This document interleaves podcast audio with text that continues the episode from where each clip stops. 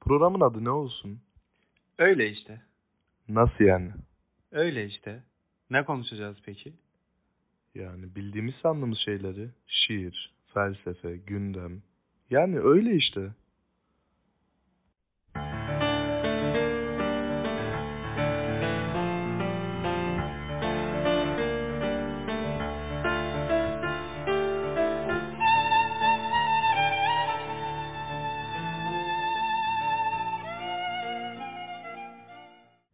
Merhaba arkadaşlar. Ben Güven. Ben Botan. Programımızın ilk bölümüne hoş geldiniz. Hoş geldiniz. Şimdi ben direkt muhabbete girmek. Çok hızlı olmadı mı bu ya? boşver boşver böyle iyi. Sence insan doğasındaki en büyük sorun nedir? İnsanın yaratılışından gelen. İnsan doğasındaki en büyük sorun. Biz böyle konuşmadık. Artık böyle konuşacağız. Biz bu soruyla başlamayacaktık. Sürpriz. Bence insan doğasındaki en büyük sorun yani bence para. Yıllardan beri savaşların kaynağı olan insanların yani daha öncelerde para yoktu ama insanlar bir şeyleri kazanmak için Bütün mücadele suç- ediyordu. Bütün suç Lidyalıların işte. Bence aslında paranın üzerinde de olan bir güç var yani bu insanlara hakim olabilme gücü diyebilir miyiz? Yani çok zor bir soru yani. Yani şimdi insanlara hakim olabilmek bilmiyorum biraz dine girmek istiyorum ama şimdi ilk bölüm ilk bölümden linç yemek istemiyorum. O yüzden Yani aslında Farklı insan şey. doğasındaki en büyük sorun bence Ya- bizim doğamız genel anlam itibariyle bir sorun teşkil ediyor ya. İnsan şimdi insanın bence doğasındaki en büyük sorun insanın kendini bilememesi. Şimdi şöyle bir şey biz dünyadayız yaşıyoruz. Ahlaki kurallar var. Toplumsal kurallar. Bir şeylere göre böyle yaşıyoruz ama insanlar bu ömrün kısıtlı olduğunu gerçekten mal, mal mülk peşinde geçirilebilecek bir ömrümüz yok işte. Sanatla uğraşmak lazım. Felsefeyle uğraşmak, sorgulamak lazım. Ama insan kendi bilmeyince dünyevi şeylere böyle fazla bağlanıyorlar. sen bunu felsefi düşünce mesela sanat olarak algıladın. Bazıları bunu dini şeylere de yorabilir mesela. Düşüncesini mesela bir inanışa, bir Aynen. aslında- dini varlığa da hani çok şükür biz Müslümanız biz inandığımız şeyler belli. Ama bence insanın kurtuluş olarak gördüğü şeyler var kendine düşünce düşüncesel olarak. Ya şimdi zaten insan en kötü zamanlarında, yani en yalnız hissettiği zamanlarında hep sarılacak bir şey atıyorum. İşte bir insan ibadete sarılır. Dindar bir insandır. Ona iman etmiştir. Onun üzerine gider. Veya işte atıyorum bir ressam en kötü anında resim çizer. O kafasındaki duyguları, hissiyatı tuvale yansıtmaya çalışır. Bir müzisyen. Aşkını ya da sevgisini Evet, evet. bir enstrümana verir. Yani bir şair kelimelere dökermez. Bunun gibi. Bence bir insanın sanatçı olabilmesi için bir şeye aşık olabilmesi lazım ki o aşkını en güzel şekilde yansıtabildiği enstrümandır kendisini sanatçı yapacak şey. Tabii bu konuda hak Hem veriyorum. fikir miyiz? Hem fikiriz kesinlikle. Kesin. Peki her insan böyle doğası gereği az önce de bahsettiğin gibi bir şeylere sarılma isteği oluşturuyor Evet. ya da kendisini bir yere ait hissediyor. Peki bu aidiyet hissedilmezse insan üzerindeki etkisi sence ne olur? Ya insan zaten kendini bir yere veya bir şeye ait hissedemeyince çok kötü ya çok kötü bir depresyon dönemi Çok zor bir soru. Evet çok zor bir soru. Ya bir depresyona girersin. Ya bak böyle de şimdi yanlış anlaşılabilecek de bir cevap bu. Hani illa bir şeye ait bir şeye bağımlı olmak da çok yanlış bir şey. Sadece inan, bu inandığın bir şey olmalı ya. Kaleme bile inanabilirsin. Bir kalemin sende çok büyük manevi bir değeri vardır. Çok büyük bir anısı vardır. Sırf onun için bile bir şeylere inan. Ne diyordu Can Yücel? Bağlanmayacaksın öyle. Binaların gökyüzüyle birleştiği yerleri seveceksin mesela. Aidiyet zor bir duygu bence ya. Zor. Oluşması da zor. Ona bağlılık da zor. Çünkü bir kopamama durumu oluyor herhangi bir şeye aidiyet duyduğunda. Bir ne bileyim insan yerli yersiz korkabiliyor bazı şey. Korkmayacağı şeyler aidiyet duygusu. Tabii bu neye karşı bir aidiyet duyduğuna da bağlı. Peki biz az önce sen konuşan çok farklı yerlere gitti program Evet, böyle evet. tasarlamamıştık ama önemli değil. Çünkü biz giderken de ne dedik? Öyle, işte. işte. Hani insan doğasındaki en büyük sorundan bahsettik ya. Yani Evet. dilimizin döndüğünce sürçülisan ettiysek affola.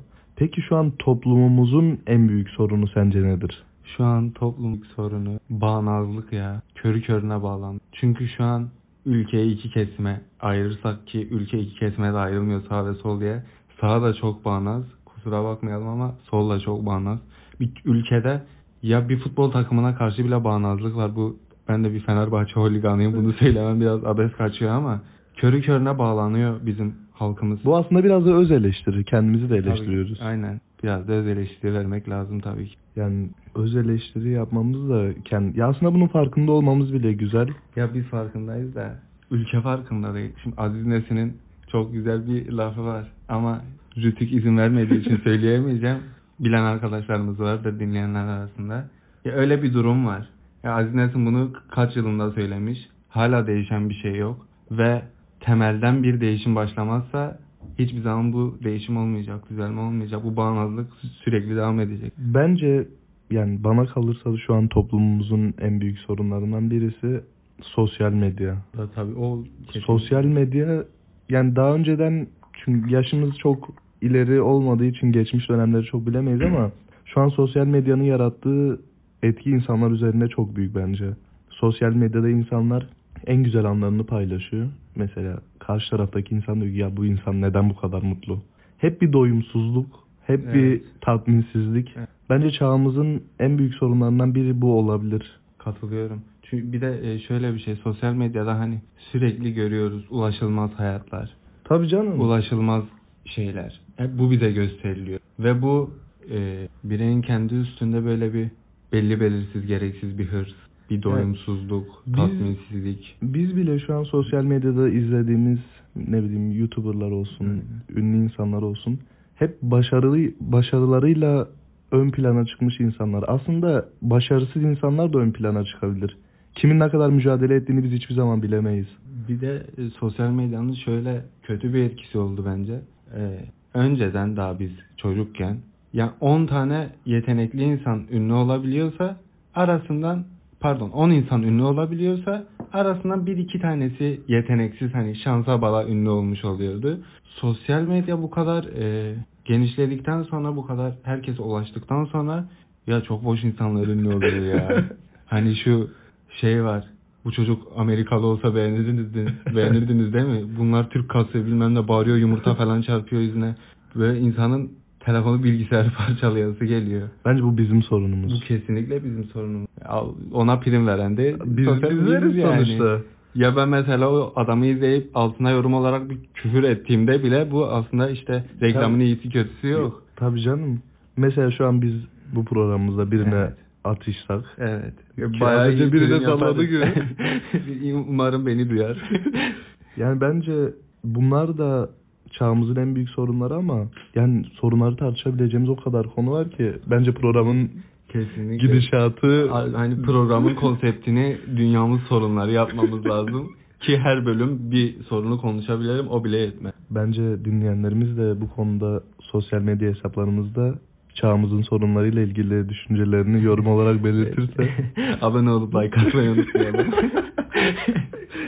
Yok like falan önemli değil de dinleyen kitlesinden bir şeyler dinleyen kitlesine bir şey katabilirsek bu düşüncelerimize. Tabii amacımız o biz onlara bir şey katarlar. Bize öneride bulun. Onlar bu bölümü dinlediniz. Bizle tartışın yani. Benim söylediğim bir şeye karşı bir antiteziniz vardır. Hemen yazın. Sen saçmaladın bak şöyle şöyle bir şey veya güven aynı şey. Bunlar açık olun. Biz bize. birleştirici Aynen. olacağız bu bu, bu şeyde programda. Aynen öyle. Herkesin düşüncesini diyeceğiz ki kardeşim haklısın. Ya da diyeceğiz kardeşim şöyle bir yorum geldi bize bundan önceki programda. Böyle böyle düşünmüş ama bu şu sebeplerden dolayı Aynen. yanlıştır. Bence bu programın devamında da yapabileceğimiz tüm programlarda da birinci şartımız birleştirici olmamız olabilir. Bütün dünya halkları birleşin demiş Karl Marx. Şöyle de devam edebilir miyiz bilmiyorum ama sonuçta biz bu programa başlarken öyle işte dedik. Yani mutsuzluğun tarifi nasıl olabilir sence? Yani mutsuzluk nasıl tarif edilebilir karşı tarafa? Şimdi mutsuzluğun tanımını yapabilmek için aslında mutluluğun bir tanımını yapmak lazım. Yani belli bir şartları var mutlu olma. Huzur olmadan insan mutlu olamaz. Peki huzur olursa insan mutlu olur mu? Sadece huzur Tabii, etken hayır. mi? Huzur tek başına bir belirleyici bir etken değil ama etkenlerden bir tanesi. Huzur huzurlu olman lazım hani. Rahat hissedebilmen lazım. İnsan rahatsız ettiği bir zaman diliminde, bir ortamda yine mutlu olamaz. Ya bunların işte tersi mutsuzluğun tanımı. Ben- Huzurlu olmazsan, rahat hissetmezsen. Bence mutluluğun asıl tanımı insan beyniyle alakalı. Çünkü bizzat şahit olduğum çok mükemmel hayatlar yaşayan insanlar bir de kendi düşüncesel hastalıklarından dolayı kendi kendini mutsuz edebiliyor. Hayatında hiçbir olumsuzluğu yani şu anki yaşadığındaki hayatı farklı bir gözden baksa dese ki böyle bir hayat yaşayan bir insan var ve bu insan mutlu değil dese belki kendisi bile inanmayacak ama zihinsel hastalıkları yüzünden mesela kendi mutluluğunun farkında olamayacak insanlar da var. Aslında senin az önceki saydığın şeylerin haricinde bence mutluluk ve mutsuzluğun en önemli kavramı insanın kendi düşünceleri. İnsanın kendi hayatının hayatında yaşadığı şeylerin farkında olmayışı. Ya tabii ki şimdi sen e, hayata bakış açın hep bardağın boş tarafından olursa sen mutlu olacağın olayları bile mutlu olacağın anları bile kaçırır gidersin yani ileride fark edersin belki o zaman da çok geç olmuş olur. Hayata bakış açında tabii bu mutlu olma mutsuz olma konusunda çok önemli. Senin olaylardan nasıl ders aldığın, nasıl yorum yaptığın, nasıl düşündüğün, hani zihinsel problemler şimdi bir aşırı düşünme hastalığı var günümüzde. Her şeyi aşırı düşünme. Düşünceyi bile düşünüyor insan bir yerden sonra. Uykusunda bile bazen düşünebiliyor bir şeyleri ve bu berbat bir durum. Yani zihinsel olarak da belli şeyleri aşmış olabilmek lazım mutlu olmak için bence. Şimdi bir de şöyle bir şey var. Ee, iyi insan olmak ve kötü insan olmak mutlulukla bağlı mı sence? Kötü bir insan mutlu olabilir mi veya? Yani mutluluk. Şimdi kötülükle iyilik arasında bence derin bir farklılık var. Bu yaşam tarzıyla alakalı bir şey. Mesela şöyle bir örnek vereyim. Belki kendimi açıklayamam ama eminim ki anlayacak kişiler vardır. Bazı toplumdaki insan ailesini örnek alır kendisine. Mesela çocuk doğdu. Doğduğundan beri ailesinden örnek veriyorum hırsızlığı görüyor. Mesela babasının yaptığı işi normal bir şekilde karşılıyor. Peki bu toplum içine çıktığında ya da farklı bir toplumda aynı babasının davranışını yaptığında mesela bu insan dışlanacak. Bu insan bizim gözümüz üzerinde yani gözümüzün önünde kötü bir insan olarak lanse edilecek. Peki bu insan normal hayatında hiçbir zaman mutluluk yaşayamayacak mı? Kastettiğim bu mu yoksa ben acaba farklı mı anladım? Ya şimdi bunu da tartışabiliriz ama benim bahsettiğim kötülükten kasıt hani ya kötü insanı bilirsin ya bencil işte düşüncesiz, çıkarcı, o tür bir insan hani mutlu olabilir mi bunu sormuştum. Bence bence her insan mutlu olabilir. Yani mutluluğun iyilikle kötülükle alakası yok. Bazı insan kötülük yaparak bile mutlu olabilir. O, o çünkü onu kendisine huy olarak edinmiştir. Ama işte bu konuda bu arada çok katılıyorum. Bazı insanlar gerçekten kötülük yapınca bile mutlu oluyorlar ama onların... Şöyle senin sorunu sözünü kestim özür dilerim. Senin sormak istediğin soruyu şöyle değiştirebiliriz. Eğer senin de iznin olursa. İnsan özünde iyi midir? Yoksa bazı insanlar gerçekten kötü mü doğar? Özümüzde bir iyilik mi var yoksa sonradan mı kötü oluruz? Bu kötülük mutluluğumuza ya da hayatımıza yansır mı diye değiştirebilir miyiz? Şimdi Bu da bunu- farklı bir soru. farklı bir soru mu oldu acaba? Şimdi bu yok bu soru gerçekten güzel bir soru. Seni takdir ediyorum. Teşekkür ederim. Şöyle bir şey. Şimdi dini kaynaklara bakarsak Habil ve Kabil var. İlk insanların Aa, sen nereye gittin? çocukları. Nereye gittin öyle? Nereye gittin? Mesela ama işte Kabil ilk kardeş katlini işleyen adam. Kar- kardeşi Habil'i öldürüyor bazı sebeplerden. Şimdi bunu düşününce evet e, bazı insanlar kötü doğar diyebiliriz. Çünkü o zaman bir toplum yok. işte bir yaşam tarzı yok. İlk insanlar ilk insanlardan bile biri kardeşini öldürüyor. Belki o zaman kardeşlik duygusu da aslında tam oturmamıştı toplum yapısı oluşmadığı için Bunu ama hiç kimse bilemez ama. işte o yüzden insan kötü mü doğar ya ya bilemedim ya. Doğar bence kötü de doğar. Sence? Bence aslında insan olarak bizim böyle kişisel hastalıklarımız var. Mesela kıskançlık. Yani küçücük bir çocuğa kimse kardeşini kıskanmasını söylemedi ona yani. Kimse demedi ki zaten küçücük bir çocuğa ne bileyim 3-4 yaşındaki bir çocuğa kardeşini şu sebeplerden dolayı kıskan diye hiçbir aile bunu çocuğuna böyle şekilde göstermemiştir. Ama onun içinden gelen o içgüdüsü belki de yalnızlığın verdiği korkusuyla kardeşini kıskanıyor. Mesela bu kötülük olarak mı lanse edilmeli kıskançlık? Ondan sonra mesela bencillik. Bir insan bencil olmak. Aslında toplumumuzun da değişik kuralları var. Mesela kime gidip sorsan bencilliğin kötü olduğunu söyler. Ama bir uçak sarsıntısında bile pilotun yaptığı ilk uyarı ilk başta kendi oksijen maskelerinizi ondan sonra çocuğunuzun veya bir başkasının aslında bencillik çoğu kişi üzerinden bir sorun olarak gözükse de bu vazgeçilemez bir kuralmış gibi. Hani belki kimse daha önce böyle düşünmedi. Düşünsene yani şu an uçaktasın ve bir türbülansa girdin. Yanında ben varım. Pilot salonunda nasıl yapıyordu ki ilk başta kendininkini sen bana ben böyle- ilk seninkini takarım valla. Şu an bu farkındalığa nokta koyduk diye öyle acaba. Bu konuyu kapat. O yüzden bence kötülük insanın içinde de vardır. Belki de bizim toplum yapımız ya da toplumun verdiği kurallara göre biz hareket ediyoruz. Aslında saf iyilik ya da saf kötülük nedir? Ona Her şey kişisel. Kesinlikle ona girersek hırsızlığın bile çok iyi yönlerini çıkarabiliriz cımbızla çekersek. Saf iyilik, salt kötülük bunlar yok ya. Ne salt iyilik var ne salt kötülük var aslında bence. Aslında yani biz bugüne kadar toplumlar böyle gelişmeseydi bugün çok farklı şeyler kötü, ahlaksız olarak karşılanabilecek. Aynen aynen. Bugün çok farklı şeyler kötü ve ahlaksız olarak tanımlandırılabiliyor. Ya bu biraz da aslında bu toplumun verdiği kurallar. şey. Şimdi biz de iyilik olarak gördüğümüz şeyleri, iyilik olarak gördüğümüz huyları belki de farklı bir toplumda yaşamış olsaydık bunu iyilik olarak görmeyebilirdik. O yüzden şu an konuştuğumuz konular bile hem düşündürüyor hem böyle konuşurken bile düşüncelerin farklı yerlere kayabiliyor. Aynen işte. Ya O- ben bu programı çok sevdim. ben de o yüzden hani mesela bir soru soruyoruz ya aslında zaten felsefe böyle bir şey. Bir sorunun altından binlerce daha soru çıkıyor. O yüzden bir soruyu konuşurken arkasından birkaç soruyu daha cevaplamış oluyoruz. Bu güzel. Ben dinleyicilerimize de bir öneri de bulunmak istiyorum. Yani hiçbir zaman şu an programımızda da belki görmüşsünüzdür bizim normal yaşantımız da hep böyle arkadaşlar. Biz hiçbir konuyu böyle saf bir doğruluğu olarak kabul etmiyoruz kendi yaşantımızda da. Biz konuşurken mesela ya şöyle de olabilir mi dediğimiz anda ikimiz o düşünceyi düşünüyoruz mesela. Diyoruz ki evet bu böyle de olabilir. Hani bugün konuştuğumuz konulardan da anlamışsınızdır. Sorduğumuz soru ilk söylediğimiz cümle.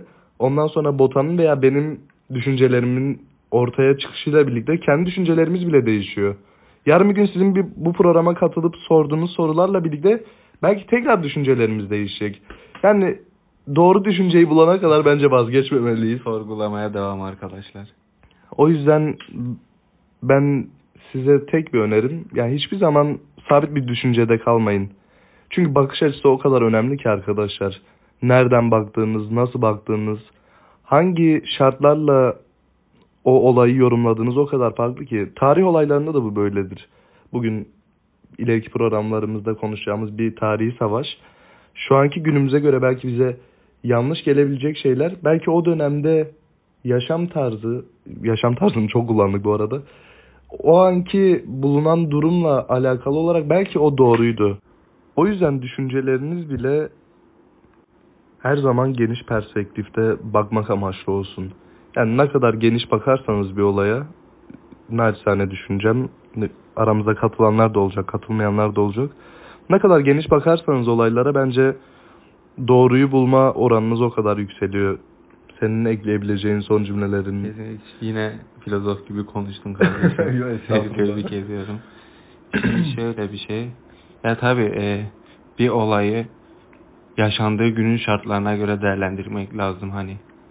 o, o olay için en doğru, en mantıklı kararı Tabii verebilmek canım. için o günün bütün şartlarını düşünmen lazım. Hani dün bile yaşamış olsan bir olayı bugüne göre düşünmeyeceksin.